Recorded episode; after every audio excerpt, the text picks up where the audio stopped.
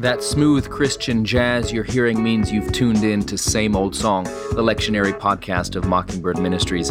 I'm your co host, Aaron Zimmerman. I'll be joined by Jacob Smith as each week we break down the lectionary readings for the upcoming Sunday to give you something to think about, and if you're a preacher, to give you something to preach about, and no matter who you are, to give you a connection to the never changing message of God's grace for actual people like you unzip that monogrammed faux leather Bible carrying case and cover, pull up a chair, and let's dig in.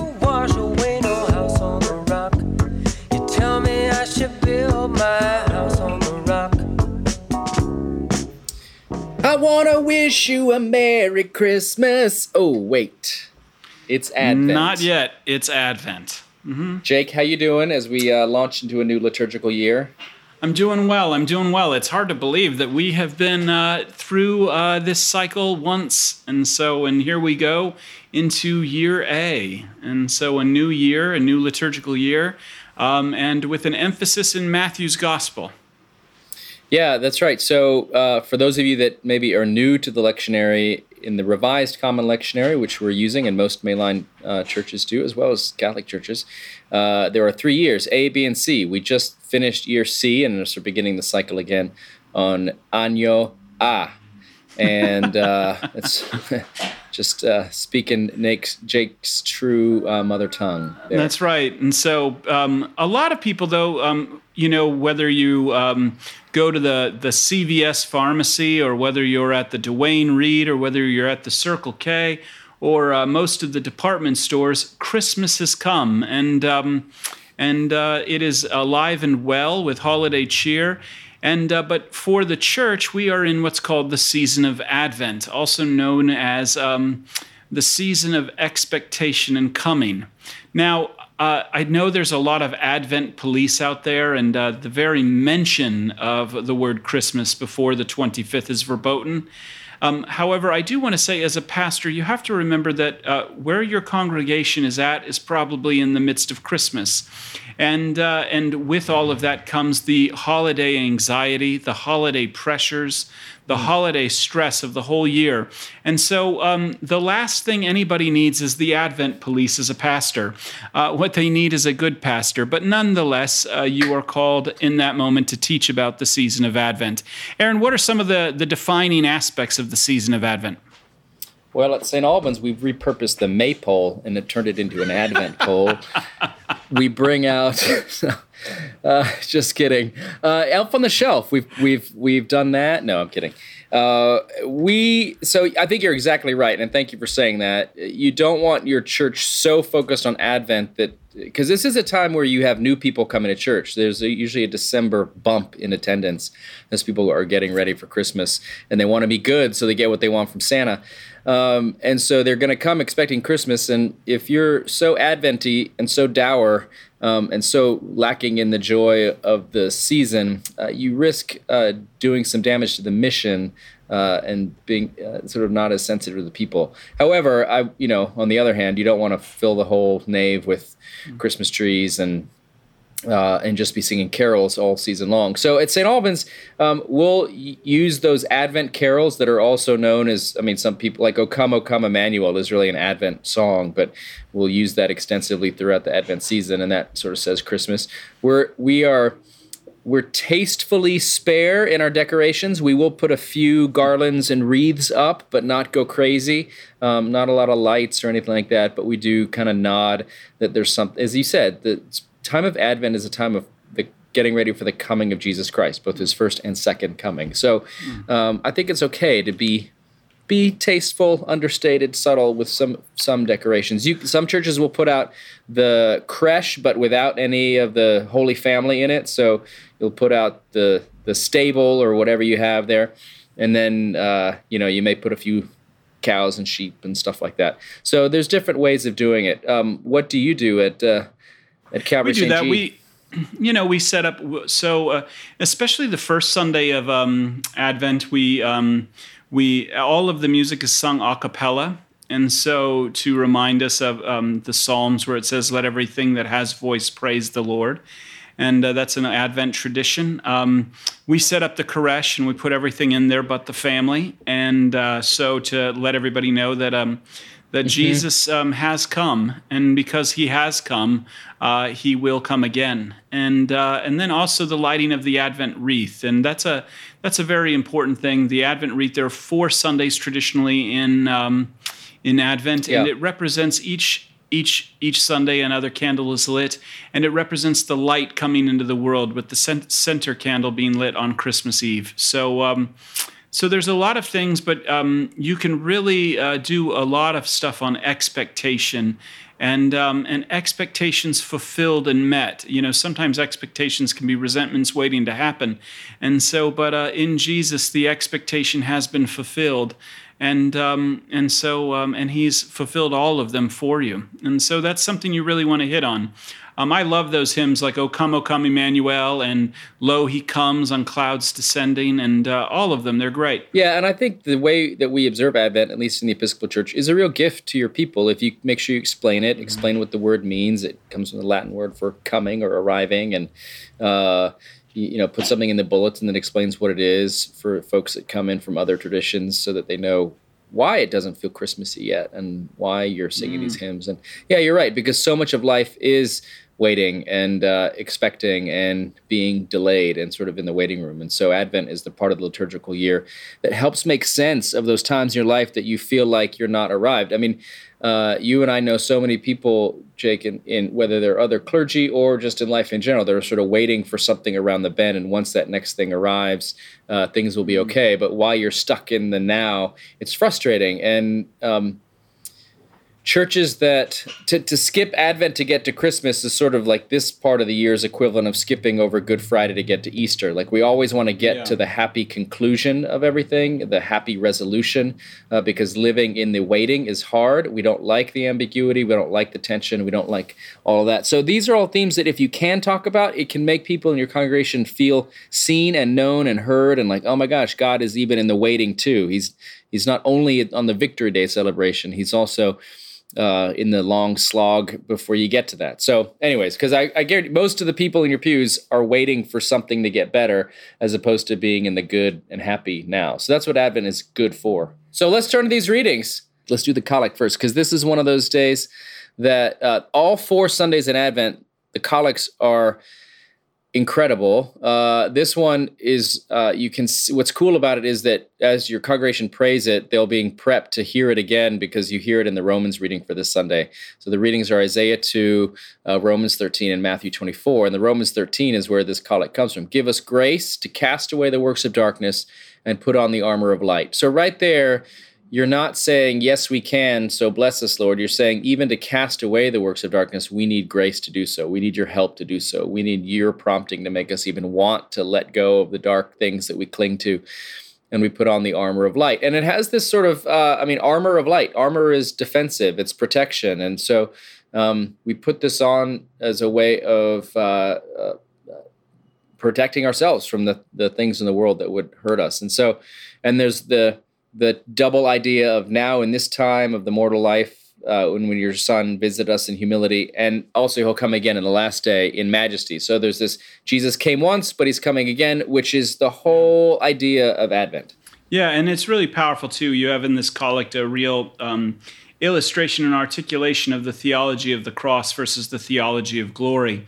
And that mm-hmm. in this age um, god's glory in the face of jesus comes to us in great humility it comes to us first in a babe lying in a manger and in a um, carpenter rabbi from Nazareth. What good could possibly come to from Nazareth to be the man on the cross? But make no doubt about it, he is coming again, and he's coming again as a great judge, and there will be glory. But um, but it, for now, that glory has revealed itself in great humility, and uh, that's one of the powerful things about this season of Advent, is it reminds us that we live in a period of already and not yet.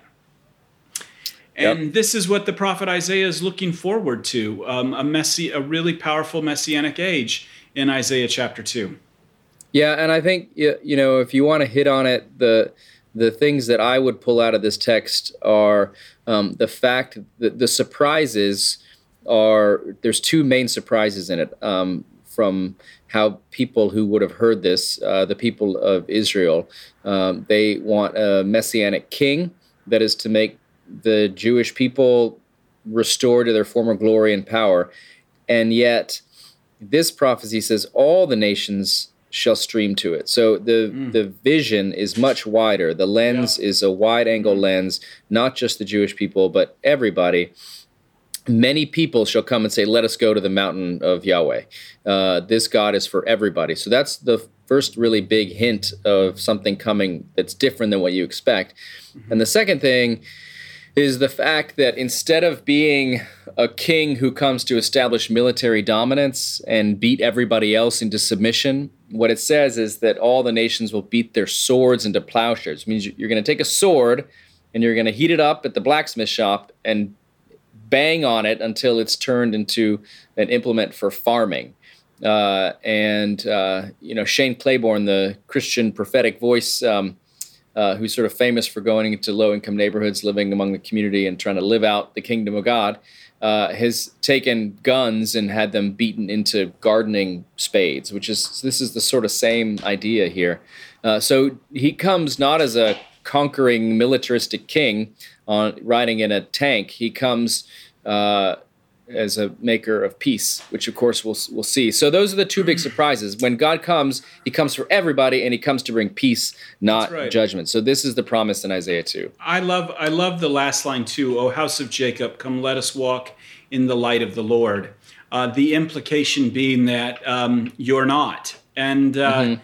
and uh, you're in darkness right now. And uh, but the the the call here. So, but oftentimes people would want to see that as a choice but the option is um, death and destruction, or this beautiful opportunity to come to the mountain of Zion, where his instruction goes forth, which is the gospel, and uh, this judge between the nations and arbitrating many people, where the Messiah ultimately lays his life down for his people.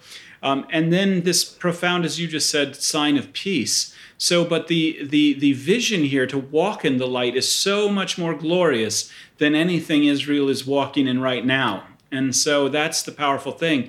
And so, and that's one of the great messages of Advent is that the light of the gospel is so much more glorious than anything you're walking in right now. Yeah, and I think so. We'll see, and we can transition to Romans 13. In all these passages, there's this contrast of light and dark, or waking versus mm-hmm. sleeping. Uh, and so the invitation, uh, you know, Fleming Rutledge talks a lot about how Advent is about how God works in the dark and in the dark places of life, the waiting rooms of life. And so you see this dark and light theme in everything. Romans 13 is St. Paul writing to a community of early Christians who might think they're awake, yet he says to them, now it's time to wake up. And salvation you know is even nearer. Is? Yeah. 430. Yeah. And that's that was mixing up a lot of uh, things there, spin doctors. And anyways, uh, yeah, so he says, lay aside the works of darkness and put on the armor of light. That's where the collect comes from. And he gives us um, these lists of things where he talks about let's not do these things anymore. Um, and it's so interesting. I think, you know, reveling and drunkenness, you know, maybe we had an idea that that's stuff we shouldn't do uh, debauchery and licentiousness. Again, it's always so interesting. All these things come right when everybody's going to start going to the office Christmas party. uh, so this is a word for them. But he adds some things that we might not. I know, especially the Calvary St. George's staff hey, party. It's a rager. Watch out! Watch out! Um, no, he says no quarreling and jealousy, and those are things we so often don't really think about. But those are also things that bring a lot of darkness into our lives. And so this is not a coming down hard kind of killjoy uh, thing. This is an invitation to put away things that uh, hurt and destroy the creatures of God, things that actually don't bring you any joy in your life. I think there was an old quote in The Simpsons. I don't know where I heard it. There's no problem in life that alcohol can't make worse. Yeah, you know. So right. there's there's like and or whatever fill in the blank, whatever your thing is. Uh, well, I the think uh, things I, that distract us and keep us asleep. Uh, there's an invitation to come and wake up and live. Yeah, live I, a vibrant life. And I think that there's a lot of the, to remember this too is that this passage just isn't sitting on its own. Um, sometimes right. when you have the lectionary, you know, and you just pull out a section and you're like, oh, what, what is this? And you have to remember that this is written in light of all of the previous 13 chapters of the book right. of Romans, especially sure. in Romans chapter 12, where he says, Therefore, in view of God's many mercies, offer yourself up as a living sacrifice. So, this really is um, the description of what our life looks like in the gospel. This is actually who you are with, with the armor of light upon you. And, um, and, and, you know, and remember in this age, though, too, is that you're not just a saint, you're also a sinner. And these things like reveling and drunkenness and debauchery and licentiousness and quarreling and jealousy, these are oftentimes the, the, the negative fruit. These are the works of us trying to grab and take control of things because uh, we don't really believe that Jesus has come and we don't really believe he's coming back. And right. so, but you know, uh, uh, when we know that he's coming and uh, we receive that by faith, and God has given us the gift to believe it, well, then, um, you know, this description is true, and we make no provision for the flesh uh, to gratify its desires. This is who you are in Jesus Christ. Yeah. And of course, he says, put on the Lord Jesus Christ, which is yeah. a statement sort of like, don't be righteous in your own strength and power. Don't mm-hmm. be good Jake. Don't be good Aaron. Don't be good whoever you are um, that's not going to get you where you need to go. What you need to do is put on the righteousness of Christ. Yeah. Uh, and it's it's this gift from outside you. It's not in you. It's something that's given to you. And what a great reading for Advent, which is all about life in the dark and light in the dark. In the dark, you can't see it, um, so you have to hear it and you have to believe it, and um, and that is uh, a powerful thing. So who you are in the you may see sometimes reveling in drunkenness and you may see debauchery and licentiousness, and you may see quarreling and jealousy. But in the light, uh, that's that's who you are in the dark. But in the light, you have put on the Lord Jesus, and uh, never forget that. And that's the gospel. And I think the way to preach that passage. Yeah, and I would say too, I always draw comfort from the fact that Paul has to write this at all. Like yeah. these are Christians he's writing to that they knew St. Paul. He had planted um, churches all over the uh, Mediterranean world. Now, he's writing the church in Rome, and he hasn't visited there yet at the time that he's writing this. Um, so uh, they may, some of them may have met him in other places. Who knows? But uh, these folks by and large, did not know him in person, but they knew of him. And they're folks who would have, I mean, these are Christians who got in on the ground floor of Christianity. This is first century stuff. I can assure you there were people in Rome because it was such a cosmopolitan place that drew from folks all over the Roman Empire. There would have been people in this church that uh, knew the early apostles and all that sort of stuff and know people that had been healed by Jesus. And yet he has to write them and say, Wake up and put on the armor of light. And it's just, it points to the Christian reality that it's not one long ascent up a ladder as we climb and get better and better every day and in every way. Um, uh, it's a returning again and again yeah. to the cross. It's returning again and again to Jesus. It's seeing again, oh, I, I fell asleep again.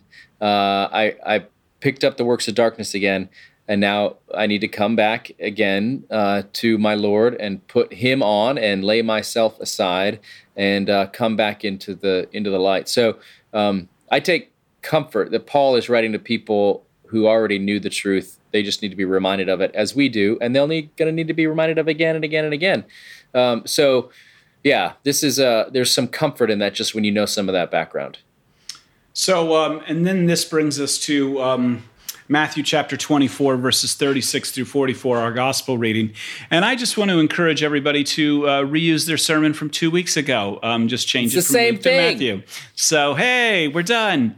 No, um, I mean, it is it's very similar, the, though. These, it's all about eschatology. Eschatology, everybody's favorite word. Um, and uh, but what we see here is a lot of things. And let me just begin by saying that everybody has an eschatology. I think that's something that people need to understand. Um, um, pagans had an eschatology. I just came back from Mexico back in August. Um, the, the, the Mesoamericans had really powerful eschatologies. I mean, they thought the end of the world was coming too. Um, atheists have an eschatology. Um, uh, uh, French existentialists, it was called um, uh, an eschatology of despair and strength, where they would go out and meet suicide on their own terms. Um, but but uh, you know, and then we have all of the crazy Christian eschatologies. Um, I read those so you don't have to, and if you ever want to know more about them, you can uh, give me a call. But uh, eschatologies are real and they're important because the truth is is that everybody's going to die. Um, there is an end coming to everybody, and so uh, and Jesus while not telling us exactly when that's going to happen because we'd be doing everything but trusting in him um, he uh, he here uh, gives us a bit of a of a sign and of a hope. Uh, in the midst of it, and the the signs are there, but the hope is is that this is an open eschatology, not a closed one, in the sense of we don't we we know exactly when it's going to happen. It's open, and so we can treat people graciously. But I've talked a lot now, Aaron. It's your turn. Well, yeah. So I want to say one thing too. It does talk about here. There's some stuff about the rapture, uh, what people what? will call that, which is not. It's not the rapture.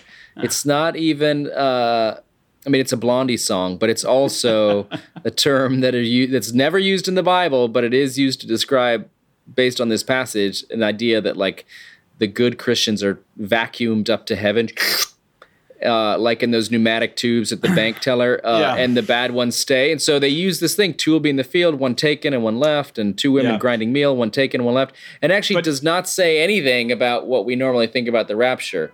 Um, that's right. I, there is nothing in there that this is some sort of magic period before Jesus actually comes back.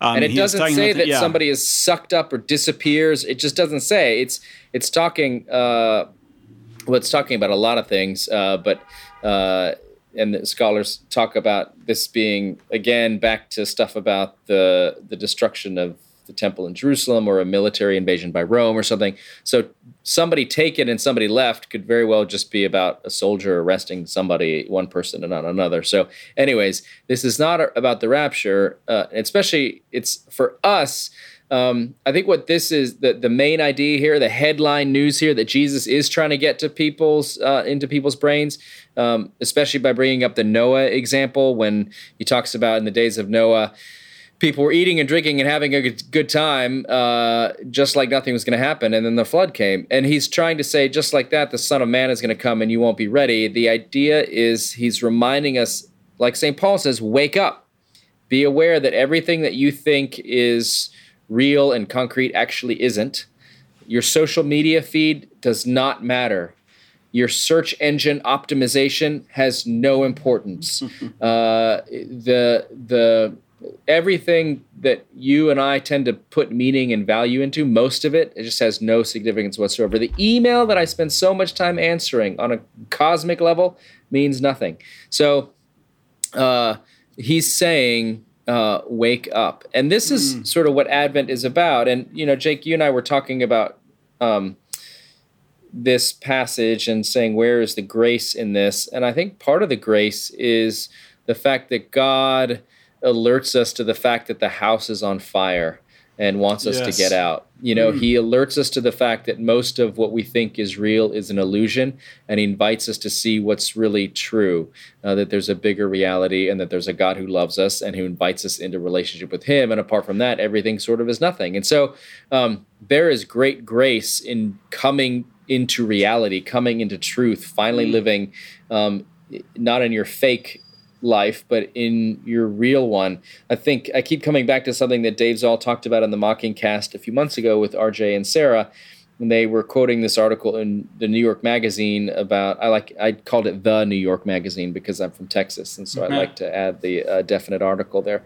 But it was this uh, Instagram influencer who was on the cover of New York Magazine, and the article was about how her whole life has been online since she was 11 and while the pictures on Instagram look like she's happy, like the ones from the Met Gala a few months ago, she says, You want to know what those actually like? Is I had to go run into the bathroom and email my therapist because I was having such a panic attack. And so there's the grace to her is a, is a message that you can lay aside those works of darkness. You can lay aside that silly, illusory, temporary stuff. You can wake up and come into reality. And that is mm. so freeing, I think, to some people. So I, that's that's where I would go with this sort of stuff. When Jesus has to keep awake, it's um, it's come into the light, come into reality, come into mm-hmm. truth. What do you what do you think, and where would you go with this, Jake? Yeah, I mean, I would go the same same exact place you do, Aaron, and uh, and I would just uh, maybe maybe like the kind of the first point of this thing is that actually nobody really cares that the end is coming, even though everybody has an end. The end without a savior is so crippling that your that your natural instinct is to ignore it. And this is why Jesus compares it to the days of Noah. You know, Noah was out there as a prophet building the ark, and um, and people ignored him. And uh, and this is this is the thing is that when it comes to the end, and when it comes to Jesus' warnings, one, the world is normally going to reject it. Um, the second is is that indeed the the um, the the quote unquote rapture, if you will, at the very end of the age, not some period, you know, before seven years before the tribulation force shows up. Um, is um, there's going to be two in the field. They're going to be doing things, and one's going to leave, one's going to be there. But the truth is, is that that is at the end of the age, and so um, until then, we don't know who's who, and so we treat everybody with grace and we treat everybody with mercy. Now, because um, like God, we wish no one to perish. And then mm-hmm. um, the third thing is, is that I mean, that really this message, when you are aware of the end, well, then you cling to a Savior, and this is what keeps you awake and uh, and you're prepared. And dear listener, you are prepared. And encourage your parish. They are there on the first Sunday of Advent. They are prepared, and so we keep awake because we're not quite sure when it's ever going to happen. But until then, we live our lives. We treat people graciously in a world that doesn't really care. Yeah, and I think you're right. You your your congregation is prepared even if they are there on December 1st and it's the first time they've been to church in a very long time because they are clinging to Jesus. And none of us are saved by the amount of times we go to church or mm-hmm. uh, how many times um, we correct people for saying Merry Christmas during the season of Advent. You know, those things don't save us. We cling to the Lord, we put on Jesus Christ, not ourselves. And so, uh, that's what it means to be ready is to is to the extent we can with our limited human imaginations and finite brains to be aware of the fact that God uh, comes to us in grace and mercy and invites us to put our faith not in ourselves or accomplishments or anything but in him. And if you do those things you are um, awake and you are ready. And as long as we keep doing that uh, we'll have a merry christmas cool. So, um, well, um, th- uh, this is a perfect place to stop. So we will uh, we'll see you all next week. And so, happy Advent, everyone, and happy a blessed Advent to you all. Yeah, yeah, and to all a good night. See you next week. Somebody's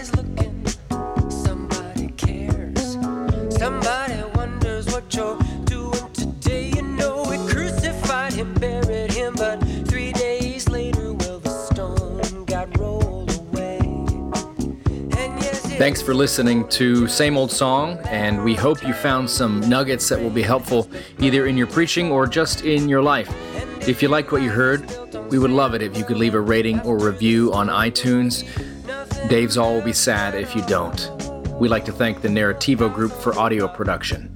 Keep that Bible by your bedside, ready to rock and roll.